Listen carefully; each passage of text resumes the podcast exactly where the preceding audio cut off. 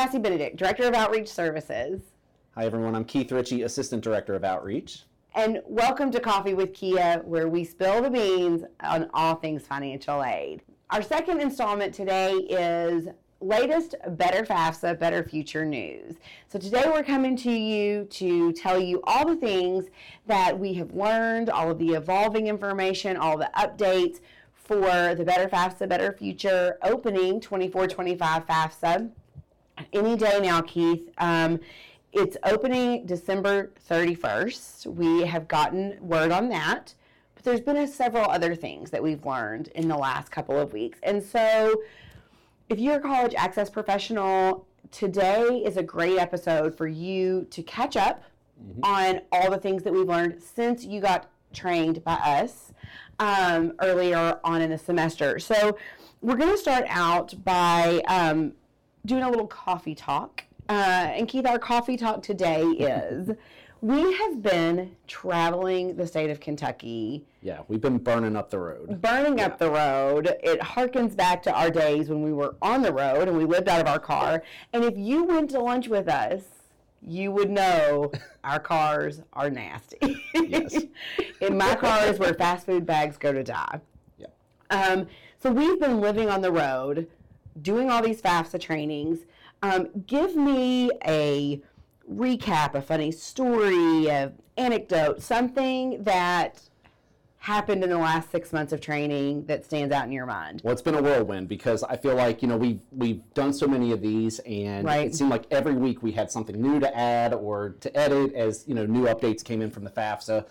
But I always feel like some of my favorite moments being on the road with you during during this uh, stretch of FAFSA trainings I know this sounds weird, but it's usually when things go awry and like nothing's working out, like tech wise. Which is frequent. Right, absolutely. So uh, it's not like we have a team of people here to like handle us on the road. We're so. a two man show. Right, My rider does not include anybody but me and you. right, yeah. So, when, you know, when like we'd have a tech issue or whatever, one of us would be frantically like searching like the back of some auditorium, the other is trying to keep, you know, keep right. the thing moving along. Yeah. So, yeah. I feel like if we had like a team of people following us around recording us as we did this six months of, of FAFSA trainings, there'd be a lot of like moments where something's not working. One of us is up on stage doing our thing, and then we realize like it's really because I'm standing in front of the outlet that Keith is looking for that's going to start our whole bit. Like it's usually like something like that, something very comedic. Um,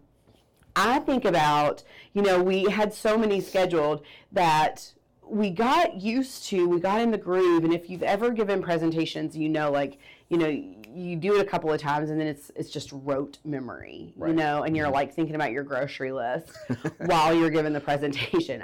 It's multitasking. Right. right. That's not true at all. I'm always only thinking about what I'm doing. Um, but you know, you're doing that and we got so used to doing it as like a two man team mm-hmm. and then there were so many scheduled that there were times where like you would be in one part of the state giving a training and I'd be in another part of the state giving a training and I would get to a place where like you know, I'd pass it on to you, Keith, Insert and now on from to Keith. Right, exactly. like we got so used to our routine, our our in our own heads comedic right. routine. We're our own best, uh, we're our own biggest fans.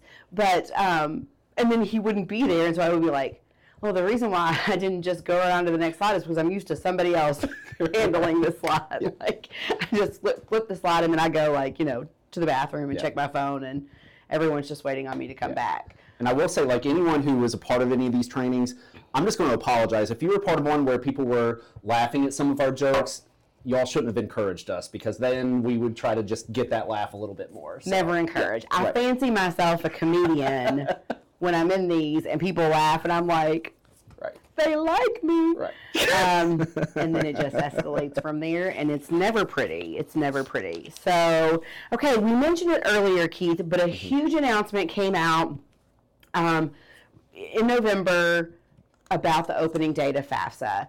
So there's been some rumors in Kentucky, some nasty rumors that the FAFSA is opening December 1st. Right. So first up, dispel those rumors for us, and secondly, what was the big announcement? Yeah. So first off, December 1st is is not happening with the FAFSA. Uh, in fact, federal student aid announced in November that it will open by December 31st. So effectively, us at KHEAA, the way we hear that is we are rolling with the idea of December 31st being the opening date. You'll hear a lot of our outreach counselors talk about this, Cassie and I as well.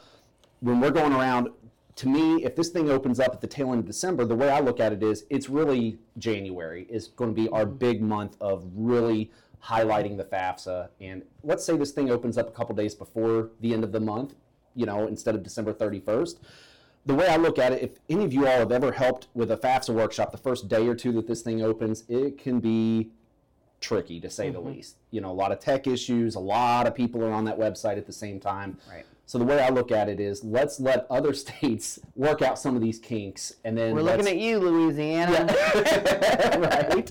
And then we'll come back in January after break. The outreach counselors will be back. The college reps, a lot of them will be, you know, they may have a little more availability to help out with some of the workshops that are around the state. So the way I look at it, let's really just set our sights on the month of January as being our go-to FAFSA month this year. So no New Year's Eve FAFSA parties in your house this year. I don't think so. Okay. I will probably be asleep by 9 p.m. So. sleep? we don't sleep. Um, okay, so if you know our staff, a fun thing that our staff does every year, and I think a lot of people do this, is in January we set words of the year. And it's kind of like our intention and the outlook for our year. If FSA set a word of the year this year, that word would have been delay. Mm. And I say that because some of the news coming down the pike, some of the updates we've heard over the last few weeks, there's going to be a delay in the processing side of the FAFSA, of the 24 25 FAFSA. So really what that means is a student's going to file their FAFSA. They're going to immediately get their FAFSA submission summary. It's going to have an SAI on it. It's going to have um, their Pell estimate. But communication from the college and even you know us in terms of state aid and things like that is going to be delayed. So talk to me keith about a little bit of a timeline like what are we what are we looking at you know a student files their fafsa when are they going to hear anything? Is it going to, are they, if it's delayed four weeks, are they going to hear February 1st? Like, what do we, what yeah. do you think? I, I personally, I mean, everything's going to get pushed back. Is mm-hmm. the way mm-hmm. I look at it. Um, you know, I don't want to paint us into a corner of saying, well, by this date, everything's going to be working and up and running. I don't think we have that information. Right, we, even, we, yeah. don't know. Mm-hmm. Um, but all I can say is, you know, just just have that patience and go through the process. As long as we are in line with the FAFSA completed, that's really to me like the biggest priority. Let's get sure. as many folks as possible in the line and then we'll sort through it a, as we go. I think you know from what I'm hearing from a lot of colleges, some are, are considering pushing back certain deadlines on their mm-hmm. end as mm-hmm. well to help accommodate some of the, the, the changes to the time frame.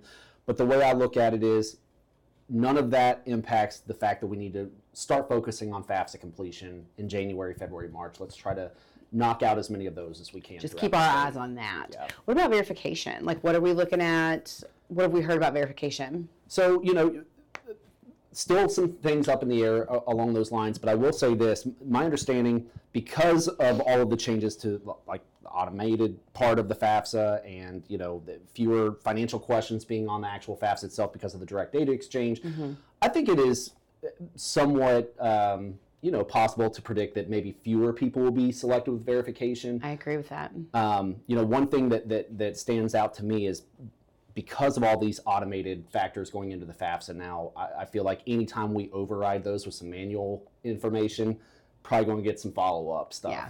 One thing in particular that, that I'm you know thinking about is the way the family size gets reported on the FAFSA. Right, you know, that it, override. It, exactly. Yeah. It essentially assumes that whatever your tax return had, that's the family size, and then you have the option to say, no, wait a minute, it's not uh, you know, and then it basically allows you to manually put in a number of what that family size should be. Anytime that's going to stray away from what the IRS is pulling in information wise, I, I think we're going to have some follow up. I agree with that. And what what we're hearing too is that you know if if processing of the FAFSA is going to be delayed, mm-hmm. that's also going to delay verification notification. And so um, you know students historically would file in October here just maybe sometimes even as early as four to six weeks later oh you've been selected for verification so that was happening kind of november december mm-hmm. this year we're looking at much later in the process and so um, a couple of like rumors and stirrings we've been hearing is that um, there is the potential to waive verification or mm-hmm. certain verifications the way they did with COVID. You know, with COVID, they were trying to reduce impact on our most at risk students, and one of those hurdles is verification. And so, verification was waived across the board for certain classes of verification, certain types of verification. So, we may be seeing that again. I could very much see that being a possibility. Oh, yeah, absolutely. And I think, you know, anything that we can do to make this process easier on students given the changes, I think that you know, I, I, think that's certainly you know, I'm hoping, I'm hopeful that some of that stuff might come to fruition. I agree. And now a word from our sponsors.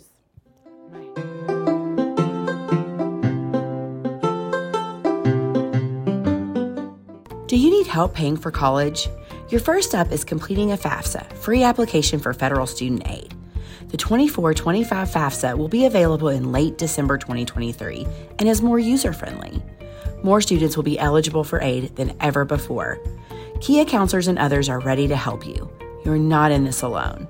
For more information, use the QR code or text money to 800 928 8926. Or you can visit gearupky.org slash money.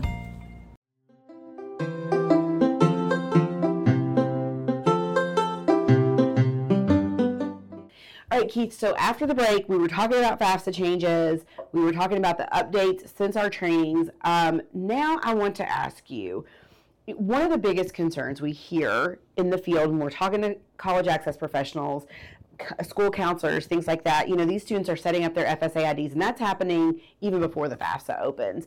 Um, we've got connectivity issues in schools. They've got, you know, they block Gmail, they block Yahoo, Hotmail, they block all those frequently used email platforms. We also have like firewall issues and service issues.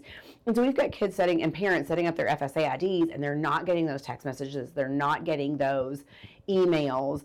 Um, and then now we're going to have to do two step verification on the FAFSA side as well. We discovered a lovely solution to all of this. Tell us the solution. Yeah, so it's actually not a new solution. It's been around for a while. This idea of using the authentication app mm-hmm. through that FSAID process. Is this a safe spot for me to come clean with a confession? Tell I've us. always skipped this thing at a lot of FAFSA workshops over the years. I'm old. I didn't know what yeah. an authentication app was. I just was like, I don't know what that is. Yeah, Moving I've on. always had the school thought if it's not required, I'm not, not doing it. Do it. Right. FAFSA workshop, but I don't like want them to still mail me a letter. Right. I would like that might do step verification is I got a letter in the mail. Yeah, here it is. Put it in your wallet. Yeah. Six weeks later, I can finally file my FAFSA. Right. Yeah. But anyway, you know, I, have I've had a, a, you know a moment where I'm like, okay, maybe this actually has a maybe useful purpose to that, enter the 21st right, century. exactly. So anyway. I can't speak uh, highly enough about this authentication app uh, set up with an FSA ID more than anything, guys, it, it's an insurance policy. Mm-hmm. So if you lose your password, your FSA ID, it gives you another layer of protection to be able to retrieve that easily and quickly. And I can tell you this, I you know I've had an FSA ID for years floating around. I went ahead and tried this out as if I was just someone locked out their password. I went ahead and set up that authentication app. Y'all, it took about a minute to do the whole thing when we talk about these authentication apps, all you have to do is you go on to like an app store on your phone or whatever, and it doesn't matter which one you pick. So you, you know there are several different companies out there that have their own version of these apps. Doesn't matter which one you pick. You, you go ahead and download it, and then there's a QR code that you scan on studentaid.gov. You do that, it gives you a code, and then all of a sudden now you've got another layer of protection to be able to retrieve that password should or you ever get locked two-step verification the, exactly when you log back in. The other thing that's great about that is Keith tells me the story of how he put his phone in airplane mode. He made sure his Wi-Fi yeah. was off, and he still got that verification code. Yeah, you don't have to. You could be totally off the grid, and this mm-hmm. thing will still connect via these codes. So, you know, again, like you mentioned, there are certain parts of the state where cell phone service not always 100% a given right. at any particular workshop. So if you have the ability to set up that app go ahead and do it because you know if you should ever need help getting back into that account it's you're going to wish you had it. Yeah. That's you know it doesn't it doesn't translate. It doesn't com- compute in my brain. Like, how does this stuff fly through the air from the computer to your mm-hmm. i don't know. Yeah not smart enough for that part um, Okay, so a huge thing we learned. You know, there was this huge cloud of mystery around getting an FSA ID for a parent without a social. Right. And we were told in July, and so at the trainings, if you were at a training, you probably heard us say, like, oh, there's all these ways you can get an FSA ID. You can use your ITIN number. You can do the TransUnion identity verification. I'm not going to say we were wrong, but the information changed. That we weren't wrong. They told us, but changed. It evolved into now you can't use your ITIN number to get that uh, employee identification number to get an FSA ID. So what are these parents going to do now? How, how are they going to do that if that option is off the table? Yeah. So thankfully, you know, federal student aid did recently a walkthrough of the FSA ID, the new FSA ID process. It'll open up when the FAFSA opens up. Wait, is this going to be aired before the FAFSA? This is before, still, mm-hmm. right? Okay. Yeah. This is going to be aired before the FAFSA yeah. opens. yes, it is. okay. Where was I before I said that? I, I wasn't listening. You're thinking just, about your response. Just leave all this in, Lene. This yeah, is good yeah, stuff. Yeah, okay. Checking my mail. So what we what we've learned through a federal student aid walkthrough of this new FSAID process, it opens when the FAFSA does. Mm-hmm. If you're a parent without a social security number, you, you go to studentaid.gov as if anyone would, you hit register and, and you start filling out the information. When you get to the part that it actually asks for a social security number, there's a little box that's going to be added to that form that says, I, basically, I don't have a social. Mm-hmm. You click on that, and that's what's going to prompt this identity verification process to come through. And it's basically a partnership between TransUnion and Federal Student Aid. Right. The best way I can describe it, y'all know those forms where it'll be like, our records show in 2019 you bought a car. What was the make and model of that car? That's the kind of stuff that this form will ask. Mm-hmm. And to, the way Federal Student Aid worded it was that most parents when they go through that process should be able to verify their identity right. through these questions even if they don't have credit because that was the big question yeah. like what if they don't have you know different forms of credit supposedly right. they're still going to be able to do this yeah that was that was one of the big concerns i had well what if you don't have a credit history mm-hmm. you know and that sort of thing but right. yeah that, that was that was welcome news to hear that even without credit you should be able in most cases be able to use this identity verification process Let's say if all else fails, let's say you go through the, that, that process and they're unable to verify your identity,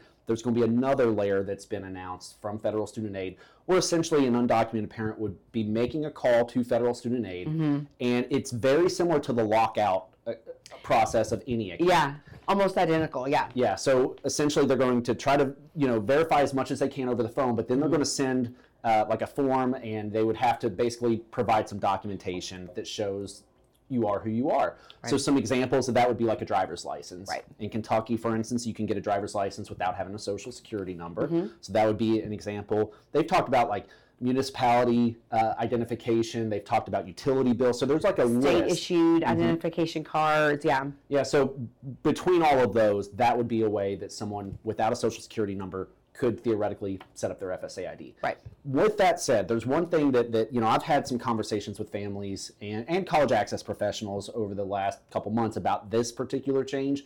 I think that you know for anyone who helps families through this process, I think we need to be very mindful of how sensitive of an ask this is. Definitely. Uh, this is something that, that we've not required parents to do in the past who are undocumented without a social security number to set mm-hmm. up an FSA ID. So this is a brand new Put process. their personal information into a software system that you know yeah is a federal government federal form. government form right. right it's it's it can be anxiety provoking sure so i think we just all need to be aware of that as we have these conversations throughout the state that that what we are actually asking a family to do mm-hmm. in this mm-hmm. situation and we've even asked questions at some of these workshops and trainings you know over the last few months that, that were hosted you know by by federal student aid about like what sort of messaging you know would be appropriate to, to, to best right. you know deliver this message of, of the new rules with with the FSAIDs. And what we've been told is to make sure we relay the information that the, the FAFSA is secure, that it's mm-hmm. used for just financial aid purposes, right. it's private information, they're not using it for anything, you know, beyond that. Still think it's something that, that's going to, you know, require a lot of sensitivity and mm-hmm. patience through that process, but it's just going to be something we have to get used to. Right. The verbiage in the law, the legislation says, you know, you're submitting this information to be exclusively used for determination of financial aid awards, mm-hmm. financial aid eligibility. And so, you know, that's that's what the, the that's what the Department of Ed is telling us Mm-hmm. That should be what we, you know, that should be the messaging and the communication. So we know it's going to be a sensitive topic. We're, you know, we're ready to counsel. So always refer people to your outreach counselor if you're, you know, if you have a parent who still feels, um, now would I go out there and broadcast. Like it's safe, it's fine, just do it. Like no, but I think that I would mm-hmm. feel comfortable counseling around that letter of the law. Sure. Yeah, absolutely. So Keith, you still use the ITIN number to do something, right? What is, what is that? Yeah, so so you can still theoretically, like let, let's back up and say, okay, what is the ITIN? It's a tax identification number. It's given by the IRS to mm-hmm. allow folks without a social security number to still theoretically file taxes through the IRS. So let's say, okay, fast forward, uh, a parent who happens to be undocumented sets up this FSA ID through that identity verification process. Okay, great. Now we're ready to jump into the FAFSA itself. Well, like any parent, it's going to ask for consent and mm-hmm. approval to be able to use this new data, this direct data exchange, right. where it's pulling the IRS information, tax record uh, information onto the actual FAFSA. Replacing the IRS data retrieval tool exactly. that we knew about. exactly, yeah. and, and in most cases, also replacing this idea of like manually going through your tax returns. So right. it's one of those things where I, I, think once we get used to this process, it'll make things so much quicker and easier. Mm-hmm. But theoretically, if a parent doesn't have a social security number but they file taxes, they might have one of these ITIN numbers. So right. you can actually use that ITIN number to get this retrieved information from the IRS onto the And if you're listening or you're watching ITIN, so it's ITIN, it's an um, identity individual tax identification number. Uh, yep, yep. There it was it was there. I didn't know it was there. It was in, it was stored in the recesses. Individual individual tax identification number? I'm 99% sure, sure. that that's okay. what that first I is. Yeah. I tax identification number. There you go. Um, okay, so right, so you can use that to participate in the direct data exchange, pull those taxes in, avoid having to put it in manually. Remember that manual entry is going to result in an incomplete FAFSA. So one of the changes that came down that um, you know we got clarification on and we feel like needs some clarification um, for college access professionals is the parent that a student puts on their FAFSA, okay? And so we know that before this was confusing, and now we're changed. Now the feds have changed it again, and so we really want to be clear on the guidance we've gotten. So students are going to identify a contributor, a parent contributor, to go on their FAFSA. If it is a situation of divorce, they are going to to look at who contributed the most financial support over the last year. Um, and that was kind of what we trained college access professionals on who gave the most support. But there's a second layer to this. In that, when we determine who gave the most financial support, who provided the most financial support, you cannot look at the household that provided the most financial support. You have to look at the biological parent who provided the most support. So if we're looking at it and we go, okay, here's mom and she's remarried, and here's dad and he's remarried, um, who gave them which parent, not which household, okay? So we like to use this example.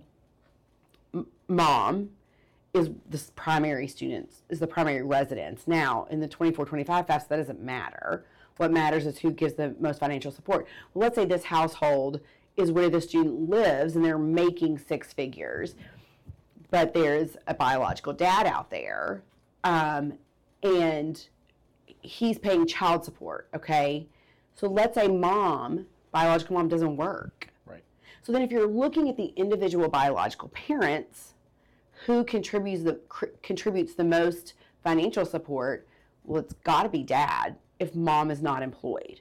Right. Because in that case, we're not looking at the step parents' contribution and Correct. financial support. At this point in time, at that fork in the road, we are simply only looking at biological parent and their financial contribution over the last year. Right. And so if you hear this the way we heard it, we had a moment where like a little bit of like steam came out of our ear. my glasses fogged up, my steam. Um, I spit my coffee out. Right. Um, I won't reenact that for you guys. but we were very taken aback by this clarification. And so we have checked, double checked, rechecked, triple checked. Yeah. And it's it's all true. It's all legit. This is this is how we identify the parent contributor. Is you separate the the biological parent out of the household.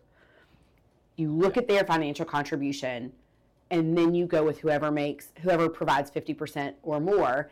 Then, so let's identify as dad in the scenario that I was using. That's when we when we now file the FAFSA and we're contributing to the FAFSA, now we loop in stepmoms. Mm-hmm. So it's essentially Income. a second fork in the road. So like right. the best way I can describe it is when you're trying to figure out which parent it is, you have to just like cut out everything else and just yeah. simply like zero in biological mom versus biological dad who provided the most financial support. Once you determine that, then the step parent, if they're remarried, would come into the equation. So there's that second, right? You know, that second fork in the road. Whereas, okay, if we're establishing mom or we're establishing dad, are they remarried? And at that point, that's when we start build, you know, bringing in the step parent and their income information and, and the whole nine yards. Right. Yeah. So we know that's confusing, and and we know that's a change from what we even mentioned mm-hmm. when we were giving um, our trainings all semester. So, you know, definitely reach out to us with questions. I, you know, Keith and I are still open to um, you guys contacting us to ask us questions and clarification. And if it's something that we don't feel 100% confident on, I can say this very confidently.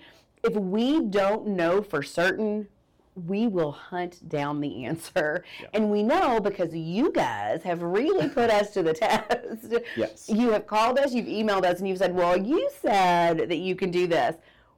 Are you sure? And so anytime anyone says that, we go find the words in the law yeah. that FAFSA has put out there, that FSA has put out there, and we back up what we what we've been saying. And so, you know, we're happy to to provide any further documentation or clarification on any of these things, you can always reach out to us. But before we go today, I wanted Keith to ask you about other sources of information. So, you know, college access professionals, they're watching this, they're enjoying their coffee with us, and then they say, um, that was great information, I want more.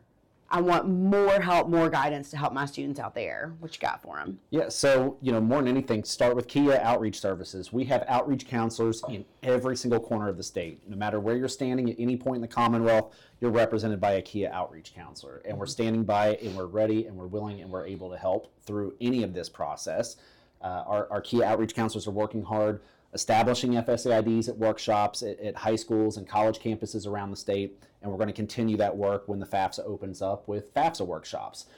Another thing that, that we'll throw out there, even outside of the FAFSA landscape, just remember our KHEAA outreach team, our outreach counselors are available to meet with current college students, right. to, to be able to speak uh, at parent adult nights, students. adult students, mm-hmm. you name it. Anyone and everyone who has questions or would like to learn more about resources that are available in Kentucky to help make higher education, trade school, you name it, more affordable, mm-hmm. we're here. We're here and available to help. All of our outreach counselors have contact information on kheaa.com. They can be called. You can text them. Uh, you know, we, we're on social media, pretty much anywhere and everywhere. So if there's ever anything that we can do to help, we're certainly available. Absolutely. We've got um, a FAFSA walkthrough video. Yeah. So using the prototype, Keith walked through the FAFSA. Um, that's, that's on our YouTube channel. We've got, if you go to kygoes2college.com and you go to Better FAFSA Training Center, there's all kinds of resources, YouTube videos you can share, ready-made, pre-written tweets, Instagram, Facebook graphics, uh, handouts you can use, everything that you might possibly need to support your students through this. It's all out there. Um, one thing also, in addition to the KY Goes to College, like in terms of the, the Better FAFSA Training Center that, that's more geared toward college access professionals, uh, we also have, uh, you know, this new website called kyfafsa.org, where essentially your students will be able to go through almost like a roadmap, like from start to finish. Really is. It'll like straight up ask, do you have an FSA ID? If not, here's a video on how to create it. Here's the link to go straight to studentaid.gov and, and jump right into that process. Who is a contributor? Am I dependent or independent? And basically, it just walks them through start to finish all the way once they get to the end of this website, it'll be like, okay, it looks like you're ready to actually complete the FAFSA, and it'll have a, that walkthrough video that we've recorded, and then a link straight to studentaid.gov to just jump right into it. And what's that website, Keith? It's kyfafsa.org. So this is a new landing page for this resource. It's a new resource that we're super excited about. Yeah, awesome. Um, what final recommendations do we have for college access professionals before the FAFSA opens? Well, you know, when you're going out there, just just remember that that you know, as we go through this FAFSA process itself, can't stress enough the importance of shining a light on that FSA ID change, making sure that we try to encourage as many families as possible to set that up ahead of time. It'll make mm-hmm. their life and everyone's life a lot easier right. when it comes to actually completing the FAFSA. And then also, you know, in, in that same regard, uh, when it comes to actually uh, sitting down and completing the FAFSA itself, just make sure. I lost my train of thought. What was I about to say, Cassie? you were going to say. This I couldn't have said it better myself. This okay. coffee is yeah. delicious. Let me start that part over. I was going to talk about FSA IDs. There was something else that I was going to say. So you go through the process.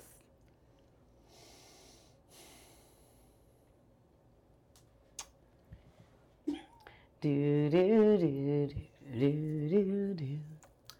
All right. Let me just start that part over. getting older for yeah. 300 hours. yes. All right. Can you ask me the question again? Sorry. No. Um, what was the question? Lord have mercy. Okay. All right, Keith, to wrap it up, what final recommendations do we have for our college access professionals out there before the FAFSA opens? For me, Cassie, I, I can't stress enough the idea of help us encourage as many families as possible to create their FSA ID ahead of time. If they can do that, it's going to make their life a lot easier when they go into the actual FAFSA. That way, they already have their identity verified and they'll be able to use that data exchange by granting consent to have IRS information fill out most of this form for us. So we might as well utilize the, this new technique. The other thing is, you know, help spread the word about some of the changes. You know, if you have current college students on campus who used to get a Pell Grant because of things like that sibling discount going away, right. where they're no longer eligible for a Pell Grant because mm-hmm. of these new FAFSA changes. Remember, the feds have given a little more wiggle room this year right. to help students through that, that process. They have given the green light to do things like professional judgment appeals. I know we're going to be spreading the word, you know, not so much to paint anyone into a corner and say, you know, across the board, here's a magic wand and, you know, one size fits all, but just know that if a student on your college campus no longer gets that Pell Grant, our advice is to have them reach out to the financial aid office and at least let them know about the situation and, and see what can be potentially done about it. Absolutely. What about you, Cass? What, what do you think? I think that for college access professionals specifically, please keep in mind we've done this before. Yeah. We have gone through FAFSA changes. We've gone through earth shattering, groundbreaking, life changing, FAFSA changes, and we're still here. Yeah. We're okay. Our kids are still going to college. It's okay. So we're going to get through this.